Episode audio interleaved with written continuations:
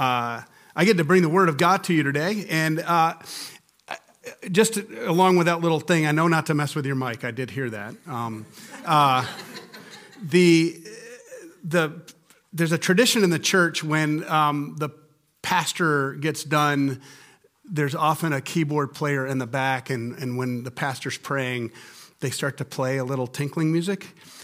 I can't do it. I start trying, I, am I'm, I'm like trying to do it in melody and I can't predict where it's going. I just, I just can't do it. I'm just, I'm just not wired that way. So uh, let me, we're going to be in James chapter 4 today. This is the, the series uh, Living Practically or Practically Living practical living. Um, and so, what I would do with this passage, if that weren't the series, is a little different than, than I will do today. Um, but we're going to let the scripture speak to us, but I want to set our minds on it a little bit because it's a difficult passage. It's, James is pretty angry with the people that he's writing to. And I don't know if you know who James is. Uh, James is actually the brother of Jesus. So, Jesus. God within a bod, right? Jesus was his older brother. Now, I don't know if you remember the story back in the Old Testament of Joseph. Um, you had uh, Isaac, Abraham, Isaac, Jacob. Jacob had a bunch of kids, a bunch of sons. And his favorite one was Jacob. And he wasn't the oldest, but he was the favorite. And so his dad gave him like this special coat and and then Jacob, God was going to use Jacob in a wonderful way. So so so God gave Jacob a couple of dreams, and these in these dreams, it basically was saying that mom, dad, and brothers are all going to bow down to me. Okay, it ended up coming to pass. But if you're his brother, what are you thinking? So what did they do? They sold him into slavery. They were going to kill him. They sold him into slavery, and a lifetime later, God rescued the whole known world from famine through Joseph and at the end, it was like, what you guys intended for evil, God intended for good. But I always remember that, that passage like, if God gave me that dream and I had those brothers, just keep your mouth shut. There's no, there's no, re, there's no reason. Um, but the same thing, it's got to be true of James. Now, we, find, we know that James did not really believe who Jesus was until after the resurrection. So after Jesus, his whole life and ministry, but you got to picture that James is Jesus' little brother. And so he, what, what went through his head when he's growing up? He's like mom and dad's favorite. You know, he doesn't ever do anything wrong. God's gift to the world. You got to be frustrated with him, right? Um, but after he saw what God did, God the Father did through God the Son in Jesus, James became this passionate um, warrior for the gospel, and he ended up being in charge of the church in Jerusalem. That's a pretty big deal. So he's, he's writing this book, he's writing this letter to, to Christians who aren't behaving like Christians. And he and, and, he calls them out. I mean, he calls them out hard. And I, so I want to just get our mind around a little bit. So I'm just going to tell you a little story, and then I'll offer a prayer, and then we'll read through the entire chapter and go back and kind of kind of pick it apart a little bit. Um, the the story I want to tell is. Uh, back when my kids were younger, I remember when the kids would go to Sunday school, we would drive home. I was a preacher, and their Sunday school teacher was John Faber. And John, they just called him the rule guy, right? He's all about the rules. Um, and so I'd ask what they learned, and it's like, I, I, we just know that we can't go do that, and we can't go do that. And John's a longtime friend. They love they loved John, but it was all about, he became the rule man. Um, but this other guy tells a story of, of his son. Third, second, third grade. Um, he's in the car on the way home, and he, dad's trying to engage his son. He says, What'd you learn in Sunday school? Well, the teacher told me that God is bigger than the whole universe. Well, yeah, okay. What else? It says that God lives inside our heart.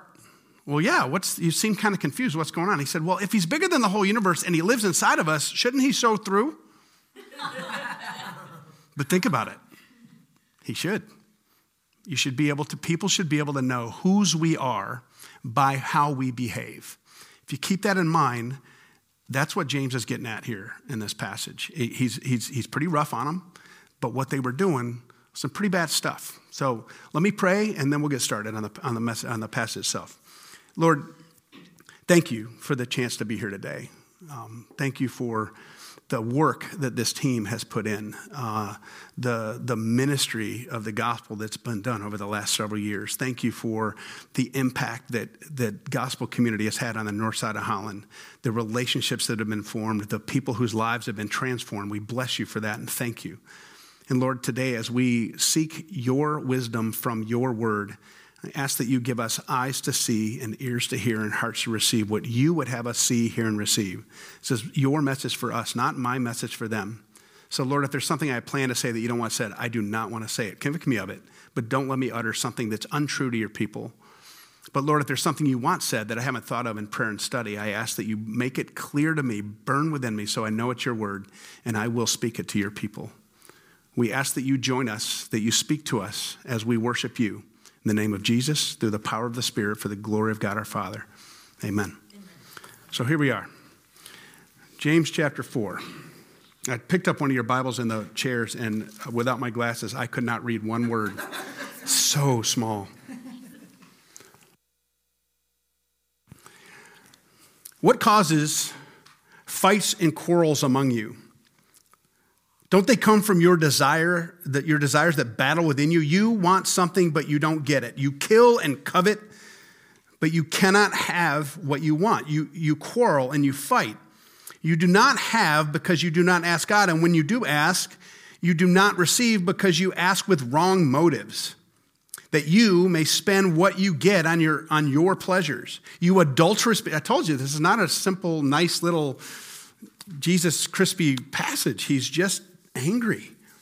And, and rightfully so. We'll get into that more in a minute. You adulterous people. That means you're cheating on God, basically. You adulterous people, don't you know that friendship with the world is hatred toward God? Anyone who chooses to be a friend of the world becomes an enemy of God. Or do you think Scripture says without reason that the, that the Spirit He caused to live in us envies intensely? We usually think of envy as, a, as sinful, but we're told that God is a jealous God. And right here, but he gives us more grace. That is why the scripture says God opposes the proud, but gives grace to the humble. And then he says, submit. This is a command submit yourselves to God, resist the devil, and he will flee from you. Come near to God, and he will come near to you. Wash your hands, you sinners, and purify your hearts, you double minded.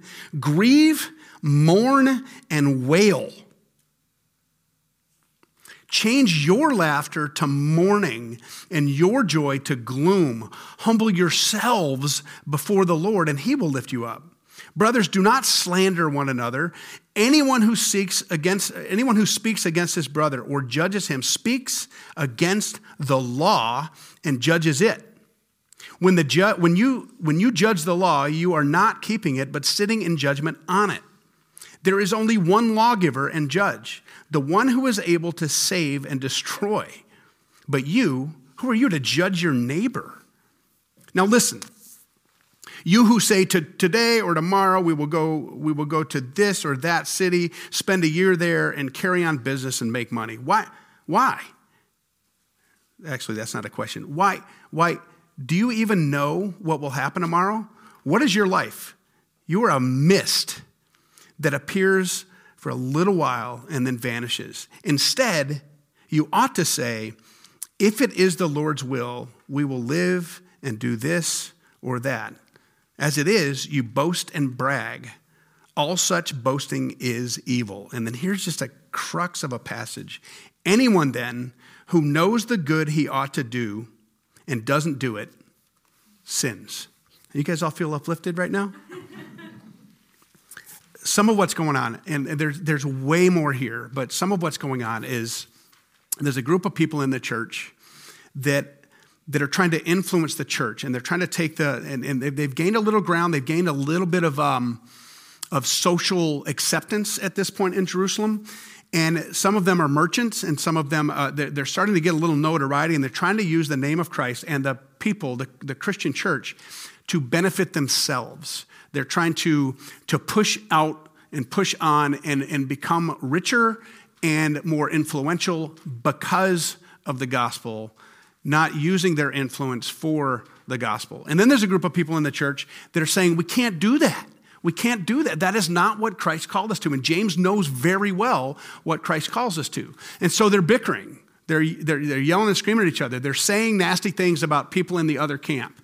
And, and that, is, that is absolutely natural. Think about it in your own life. Think about it in our current circumstances. Think about it in the last three years in the politics of our world. Don't you, at least I, will just, I won't, I won't accuse you of it. I'll just say for myself, it is easy for me if I support a certain side, and I'm going to use the, the, the word guy, it could be male or female, but it is really easy when I hear my guy, whoever that might be, um, say something and, and, and, and stumble, mess up right? They don't say it quite right. I'm like, well, I know what he meant, right? But the other guy, anytime there's a little misstep or says something that I don't really like or anything that I can pick apart and just cancel him with it, I don't give him any grace. I give my guy grace, but I'm not give the other guy grace. And the other side does the same thing. This is just our culture. It is what we do. We slander and, and, and point fingers and never give any grace except to ourselves. We do what comes natural to us. They did what comes natural to them. And uh, uh, you don't know this, but I've been saying for years that the people of the, of the, of the, of the New Testament are no different than, than we are. Yeah, they got around a little bit differently. You know, the uh, chariots are walking, horse. We have cars with GPS and all that kind of stuff. They had different communication, um, different technology. We, can, we have a supercomputer in our, I have a timer here. It's a $1,000 timer right there. That's what it is. Um, but you know, we're able to, to contact someone across the world by typing in some little things. And but we've kind of gone back to hieroglyphics. If you notice with the emojis, we don't use words anymore. We just use pictures. You know, we're kind of going backwards. But but they they had the same desires that we have. They have the same um, sinful nature that we have. They they they they got frustrated the same way we do. There is no difference between the people of then and the people of now, except the, the, the circumstances that present themselves. So you notice that James said at the very end of this, and in the next chapter, it's, it's his warning against rich oppressors. So the people that have the influence are kind of kind of exercising, they're flexing their muscles and try to make it so they get their way and everybody else kind of falls away. But what I love about James is he's very clear. He says, anyone who knows the good that he should do and does not do it sins. So let's Let's get practical about it for a minute. How do you know as a Christian what the right thing to do is? Now, I can't get it 100% of the time, but how do you know as a Christian when you're faced, in a, when you're faced with this in a circumstance, a situation, a relationship, uh, politics, news, whatever it might be? How do you know what the right thing to do is? 99% of the time, it's the hard thing. I had a, a young man I was uh, uh, who he's got six or seven felonies. Well, four of them are in one night. He stole four cars in one night. He's 16 years old.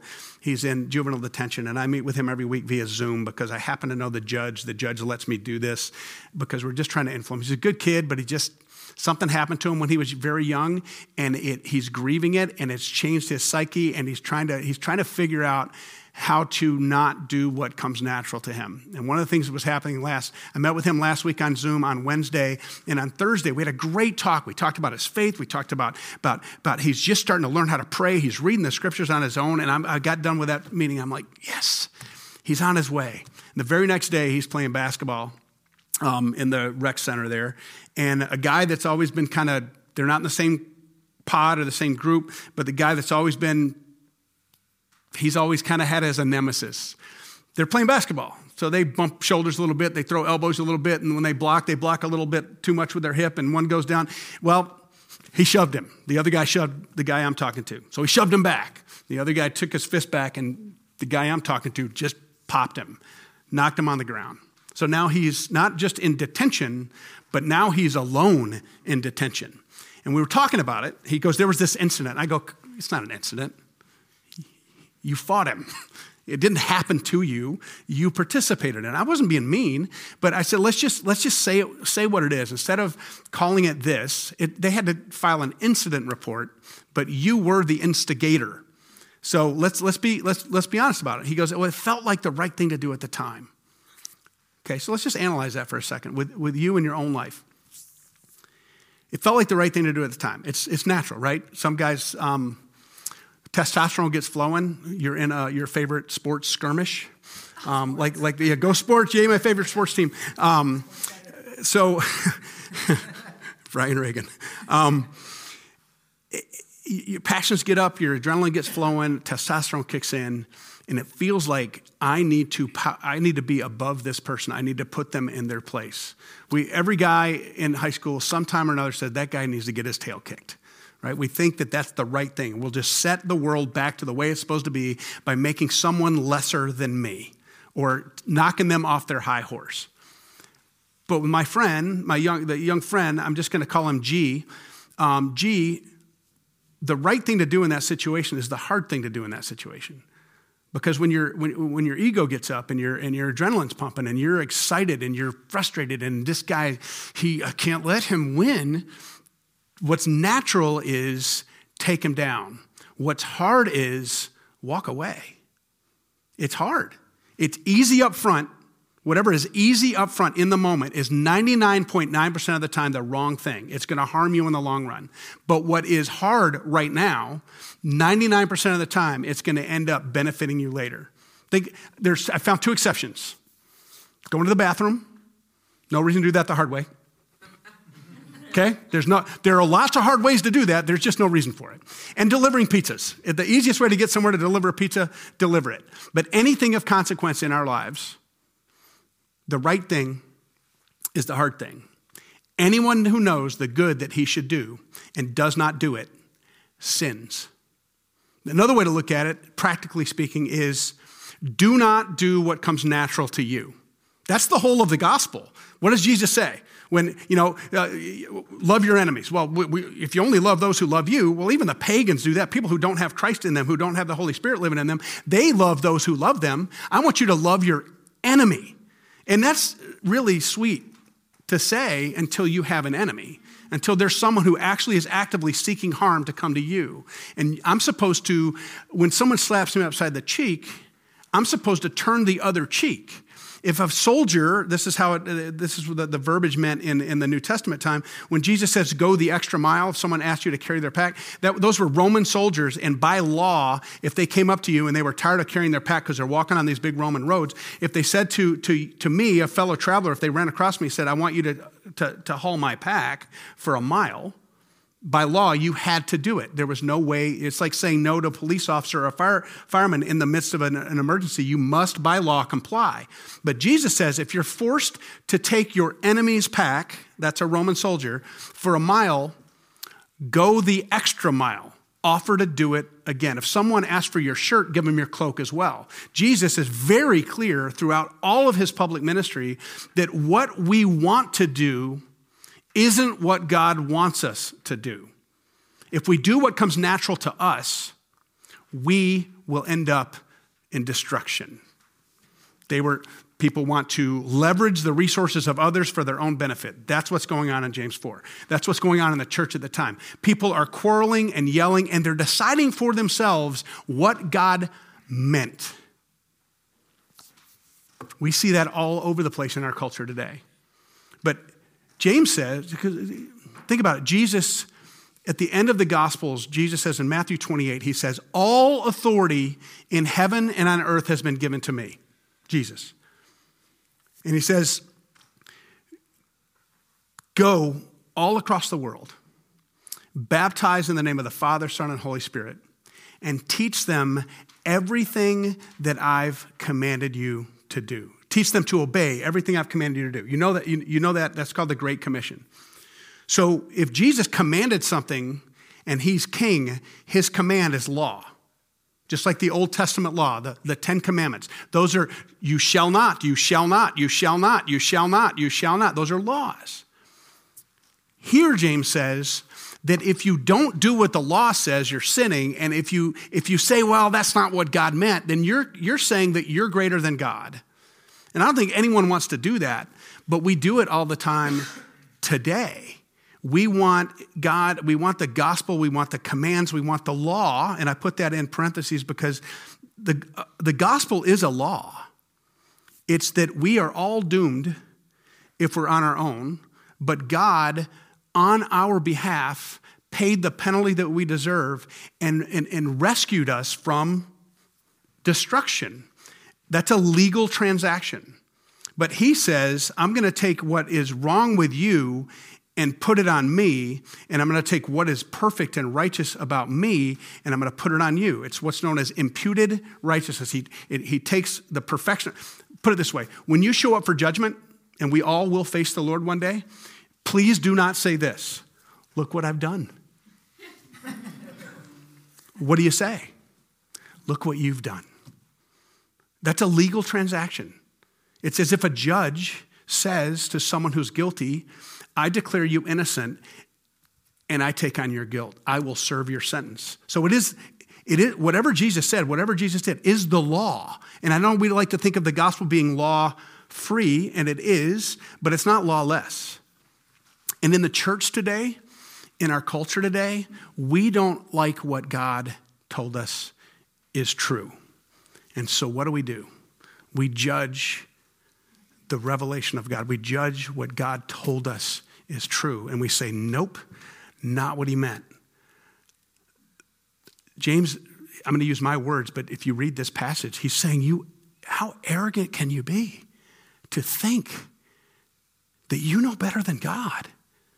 To think that you're going to do what comes natural to you. You're going to subvert other people. You're going to, you're going to use your wealth to influence people in a wrong way. You're going to try to pull people out of what's true and right and noble and excellent and praiseworthy and get them to do something different than that. Who do you think you are? Anyone who knows the good that he should do and doesn't do it sins. James, not me. We have a tendency as human beings to do what comes natural to us. And if you think about in Galatians chapter 5, there's this list of the, the works of the flesh licentiousness, envy, strife, party spirit, factions, witchcraft, adultery, orgies, all those things, fornicate, all that stuff gets listed in there. All of those are things that come natural to us. All of those are things that are a result of what Adam, when Adam decided he wanted to do what he wanted to do instead of what God wanted to do. You know, he, he said, Lord, he didn't say these words, but he basically, he goes, Not your will, but mine be done. And every one of us has a natural tendency to do the same thing. It's only natural. And if we look around our world, just as we look around at the Roman world, the Greco Roman world, and its collapse soon after these words were scribed, they fell apart. Why'd they fall apart? Because they didn't have a good civilization, because they didn't have good roads, because they didn't have good military, because they didn't have good economy? No because they decided that we're just, everyone gets to do whatever they want as long as they worship the wrong gods. As long as they don't worship the true God, they do. And they, they get to give into every lust, every desire, every, everything they want. Everything that comes natural to humanity, they did. And it destroyed their civilization. So, what's the alternative? Well, if the right thing is the hard one, then God's command to us, He didn't use these words, I'm using my words for to just be pragmatic about it. Don't do what comes natural to you in any given situation. If there's conflict or if there's some kind of desire you want satisfied, God's call to me, to you, to everyone is when it feels natural to you, God wants you to choose not to do what comes natural to you, but to do what comes natural to God. You think that Jesus, it was easy for him when he was in the garden? He's sweating blood and he says, Take this cup from me. That's the cup of suffering. He's going to suffer like none of us ever have. But he says, Not my will, but yours be done. Think about that just for a minute. Put yourself, that's as human as Jesus, it was his humanity crying out.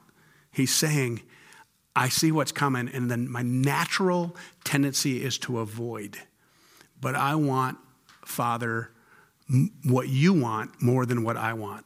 So think about that pragmatically in your own life, just for a moment.